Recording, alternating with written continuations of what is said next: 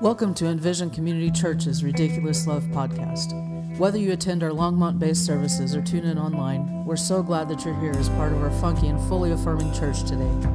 We begin each of our podcasts just as we begin each of our services with our ethos. Married, divorced, and single here, it's one family that mingles here. Conservative and liberal here, we've all got to give a little here. Big and small here, there's room for us all here. Doubt and believe here, we all can receive here. LGBTQ plus and straight here, there is no hate here. Woman, non binary, and man here, everyone can here. Whatever your race here, for all of us, grace here. In imitation of the ridiculous love Almighty God has for each of us and all of us, let us live and love without labels. If you'd like to financially contribute to our church and our partners, you can text any amount to 84321. And now, on to this week's sermon. Pers- Today, we're continuing the second in our series on Bible stories for grown-ups. And I was talking about it a couple of weeks ago. We've had, over the last 2,000 years, four major shifts in the Western world. The Western world is the world that we inhabit. It is Europe, the United States, and the Western world began as the Western world with the arrival of Jesus.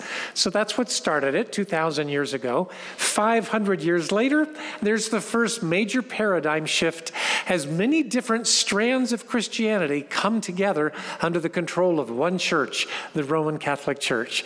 It's about the sixth century when Pope Gregory is the very first recognized pope, major paradigm shift. A major shift 500 years after that. That was what we call the Great Schism. That's when the Eastern Church and the Western Church split. The Orthodox Church took off one direction, Greek Orthodox, Russian Orthodox, Coptic Coptic Church in Egypt and Roman Catholicism in the other direction. That was in 1054. We come to around 1500, and there's another major shift. This was the Reformation. It's where Protestantism came into being.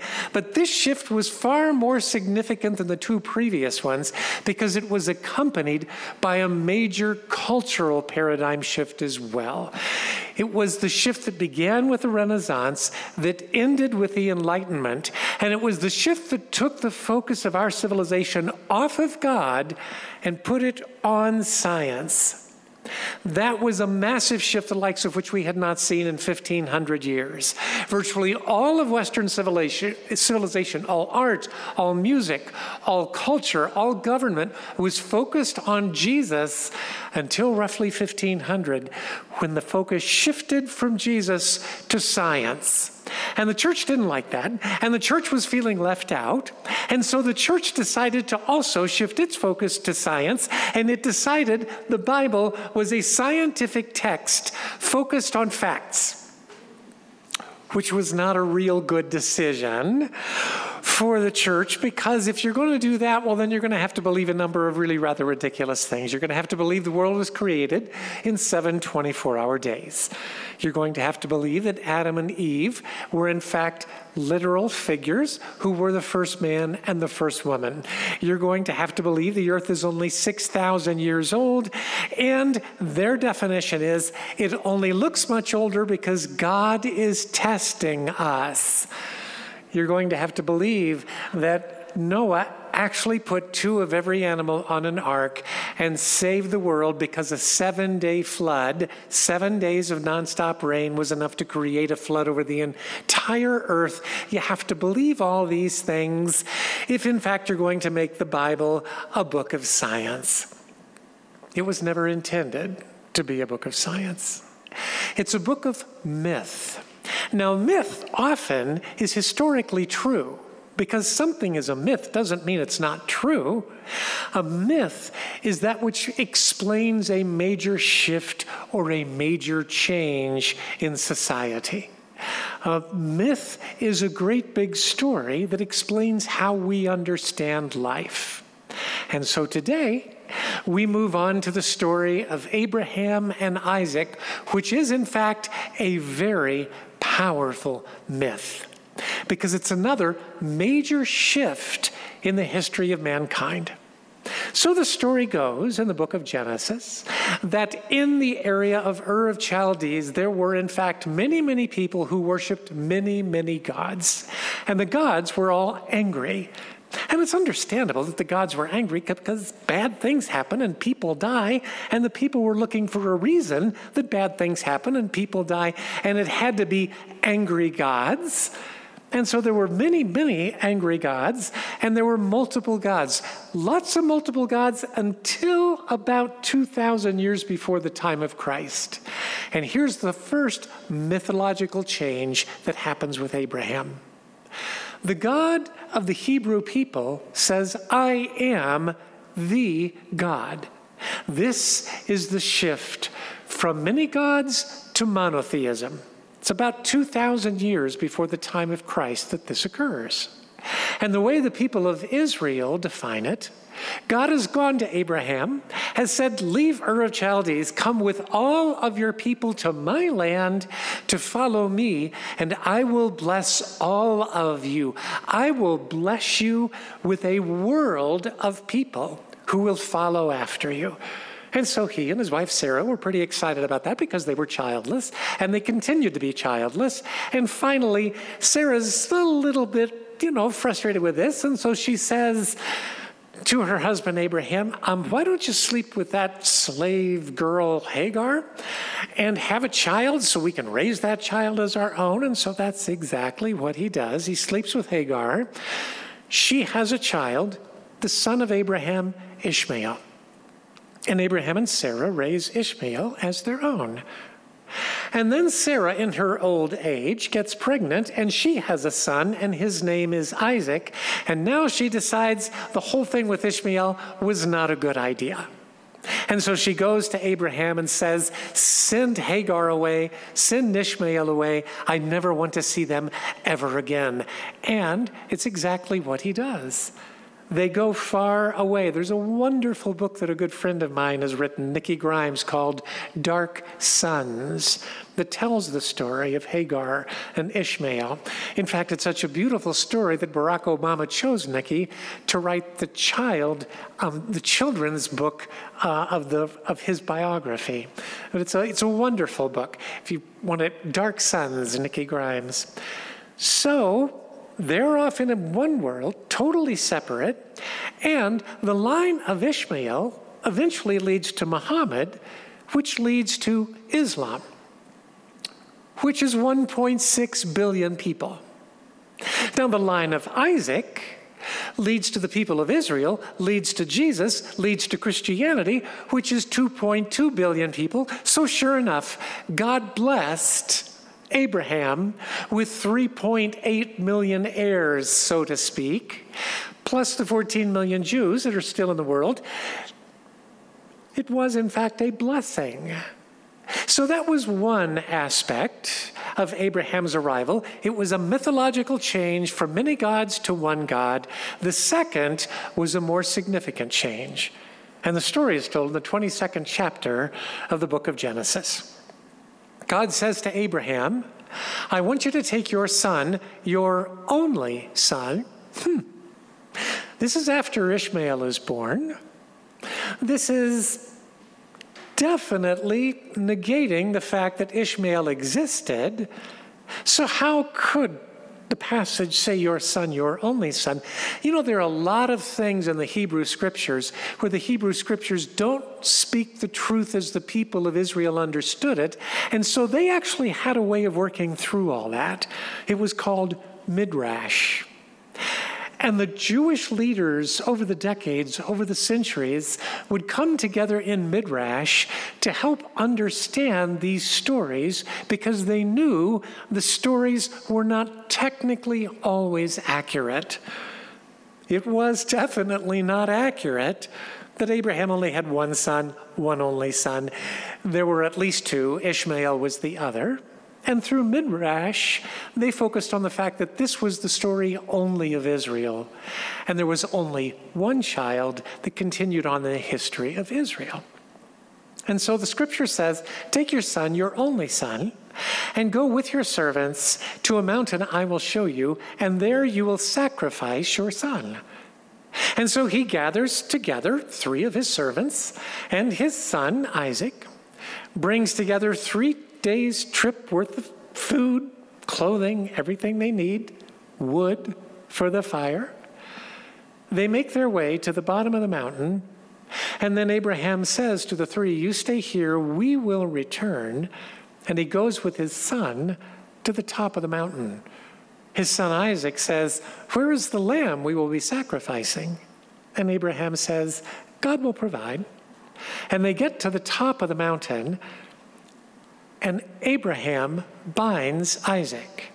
In fact, this passage is called the binding of Isaac. He binds Isaac to an altar, puts wood under the altar, sharpens his knife, and prepares to sacrifice his son as he has been asked to do. And at the last second, God says, Do not do that. Over there in the thicket is a ram. I want you to sacrifice the ram instead. Now, what you hear people say all the time in the conservative Christian world is this was a test for the faithfulness of Abraham. And because Abraham was faithful, God provided the ram.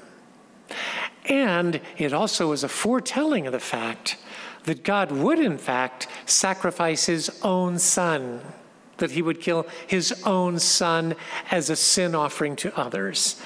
That's that teaching. Only that's not what it was. Do people believe that? You bet they do.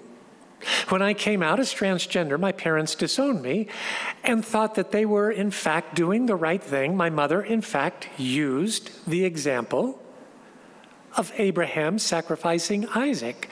The faithfulness of God demands that I do this.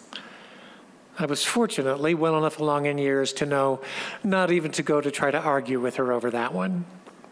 I have a sister in law who's not spoken to her gay son in 25 years. You say, could people still believe that? Yeah, people still believe that. That sacrificing one's child functionally is all right. That's not what was happening here.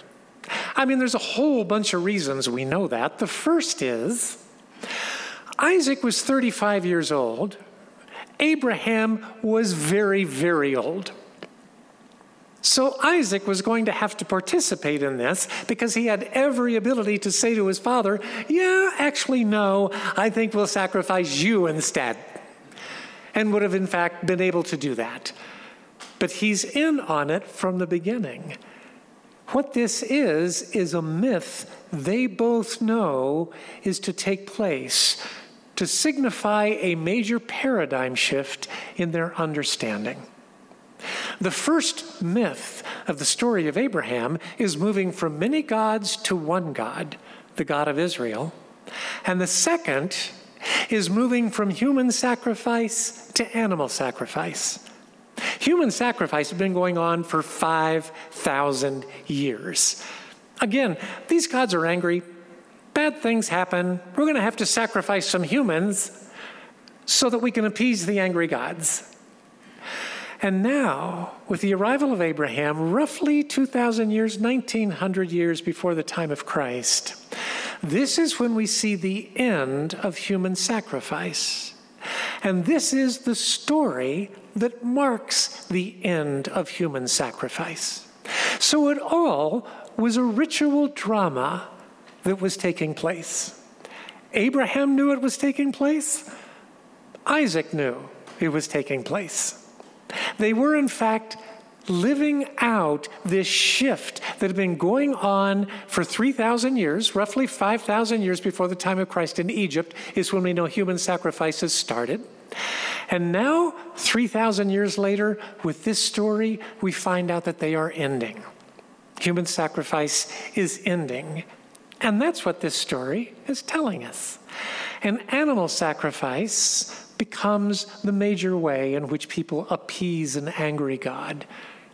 And then 2,000 years after that, Jesus comes with another major paradigm shift to say no longer is animal sacrifice necessary. In fact, no sacrifice is necessary. God loves you just as you are. You don't need to make any changes for God to love you. You don't need to make any sacrifices for God to love you. God loves you just as you are.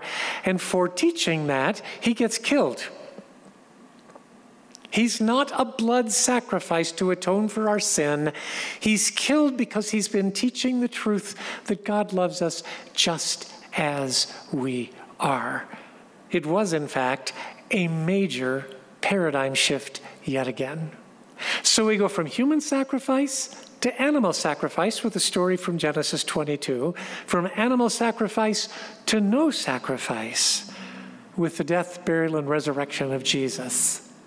But with living out the message of Jesus to love God, love neighbor, love self. Now, we right now are also in the midst of a massive paradigm shift. So when Abraham arrives, there are two shifts taking place from many gods to one God, from human sacrifice to animal sacrifice. And we see many shifts taking place right now. As big a paradigm shift, probably, as we saw 500 years ago, when we went from the 1500 years of the Christian age to the modern age, from worshiping Jesus to the culture on the whole worshiping science. And like I explained two weeks ago, and we'll be talking about this again next week, so I want to bring the continuity in tonight. When we see a major paradigm shift in any civilization, it goes through five stages. The first is philosophy, the second is the arts, the third is science, the fourth is the population at large, and the fifth is religion. So philosophy begins a major paradigm shift, religion ends a major paradigm shift. And usually there's a couple hundred years that takes place in between this shift. So, if we look at the end of the modern age and into what we now call the postmodern age, which, by the way, 500 years from now will not be called postmodern, we call it postmodern because we don't know what else to call it. Basically, it's after modern. We know it's not modern anymore, so it's post after modern.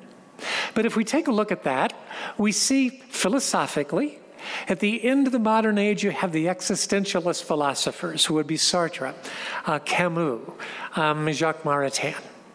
And then your first postmodern philosophers, very different perspective Derrida, Foucault, Richard Rorty. Then you move into the arts the artistic differences in the arts themselves. You look at late modern age, that's Picasso, that's Jackson Pollock. The first postmodern artists would be Jacques Lacan and Andy Warhol.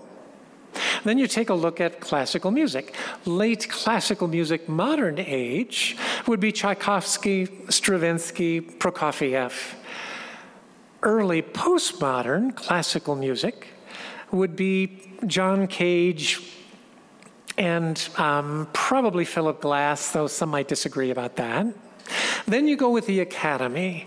So, in the scientific world, the major shift in the latter part of the modern age was quantum physics, the arrival of quantum physics, the understanding that the core building blocks of the universe are not made of matter, but are made of relationships, a pattern of relationships between non material entities. So, in the scientific world, quantum discovery is the end of the modern age, the beginning of the postmodern age. Some of you were surprised when I said this two weeks ago. The beginning of the postmodern age, we see scientifically in AI. And that's where we recognize AI is something we do not know how to handle as a species. And it's going to be a massive, massive shift scientifically. So then, if you look at the culture at large, I said the best way to look at culture at large shift in our time is to look at Broadway. What's happening in Broadway? Late modern age, Les Miserables. That is, in fact, a French novel that turns into a Broadway show that has the ending you expect. The good person dies, but all is well, all loose ends are tied up. That is a modern age musical. Then you come to the line between modernism and postmodernism, and Rent would be the musical. And in Rent, not everything is tied up nicely, but it still has a modern age feel. It is kind of in between modern age and postmodern. And then we come to the postmodern musical, and what is it? Hamilton. And how does Hamilton end? You remember? Any of you who've been? Oh, maybe I shouldn't spoil it for all of you. There is no glorious, triumphant ending in Hamilton. It is, in fact, the lights go out. The story comes to a stop. It is, in fact, from a modern age perspective, not very satisfying, but very postmodern. And then we take a look at religion, the last area. And what is the end of the modern age with Christianity? It is the megachurch. And what is the first expression of postmodern Christianity? Oh, you're sitting in the middle of it. This is what postmodern Christianity is going to look like. Those of us who've been in ministry for decades, we really don't know what's happening now or what's coming next. What I see developing here is a tight community of people who want to figure out the meaning of life together and want to follow the way of Jesus to love God, love neighbor, and love self. That is the postmodern message. So we are in the midst of a major shift, just as Abraham and Isaac were in the midst of a major shift. And God provided for them, and God will provide for us. So we also personally go through major shifts.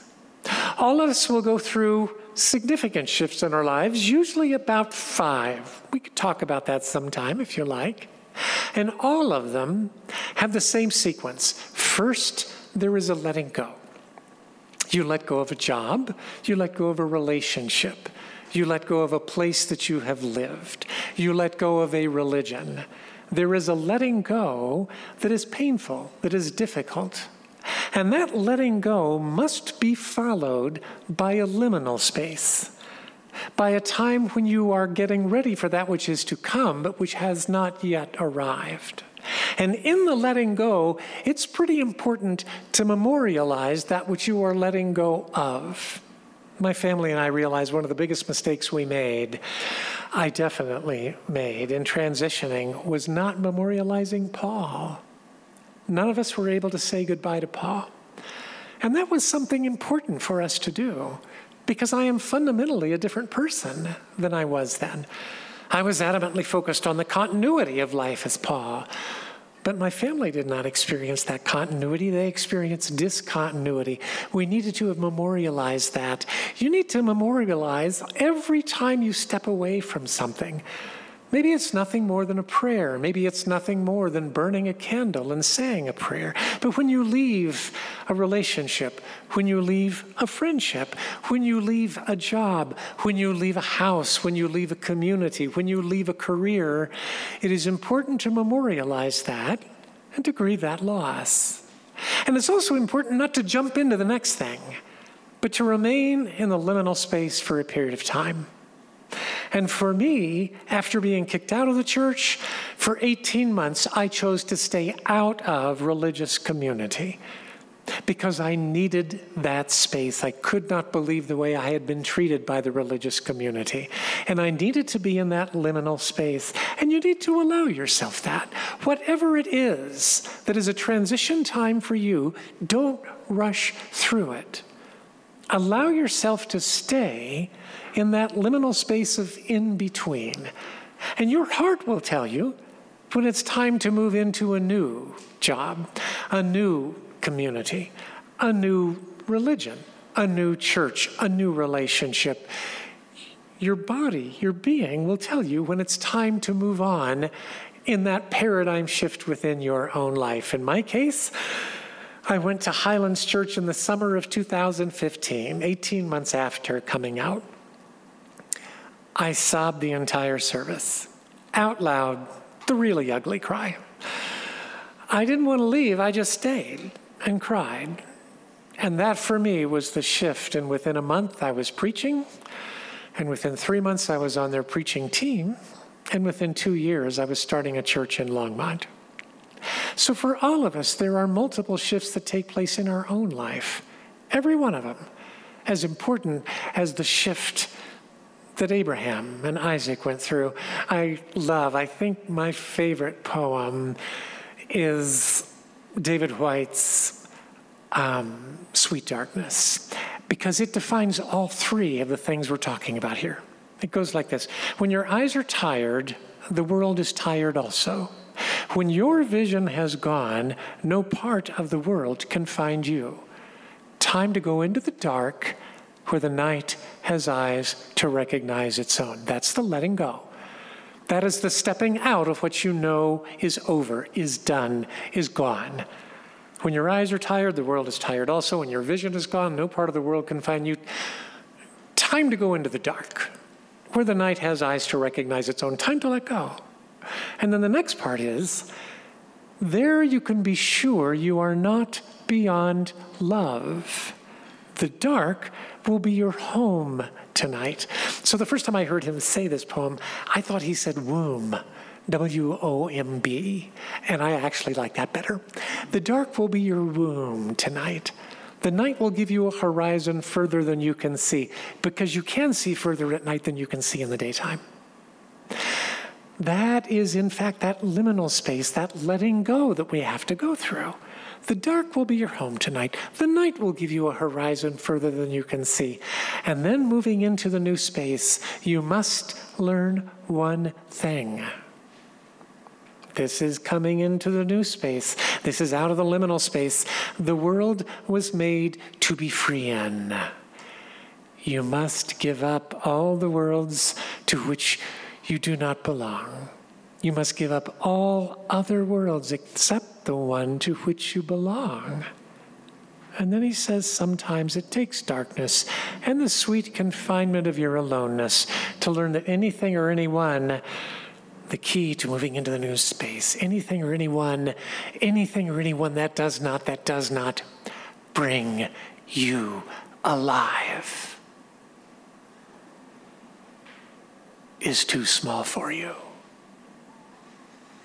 Sometimes it takes darkness and the sweet confinement of your aloneness to learn that anything or anyone that does not bring you alive is too small for you. God, thank you for the passages. We all go through them. Thank you for giving us a guide, a guide of the Hebrew scriptures and the story of Jesus guides who are older than us, who've been through the stages, who can say to us, Ah, yes, you were in a good place, though painful. Thank you, God, for giving us the rich reality of your presence through all of the shifts and changes in our lives. Amen. As you listen to this teaching, we hope it was a reminder that the love of God is bigger, more inclusive, and filled with more grace than any of us can imagine. There is truly room for us all here. To learn more, go to envisioncommunitychurch.org or facebook.com forward slash envisioncommunitychurch. Thank you for joining us.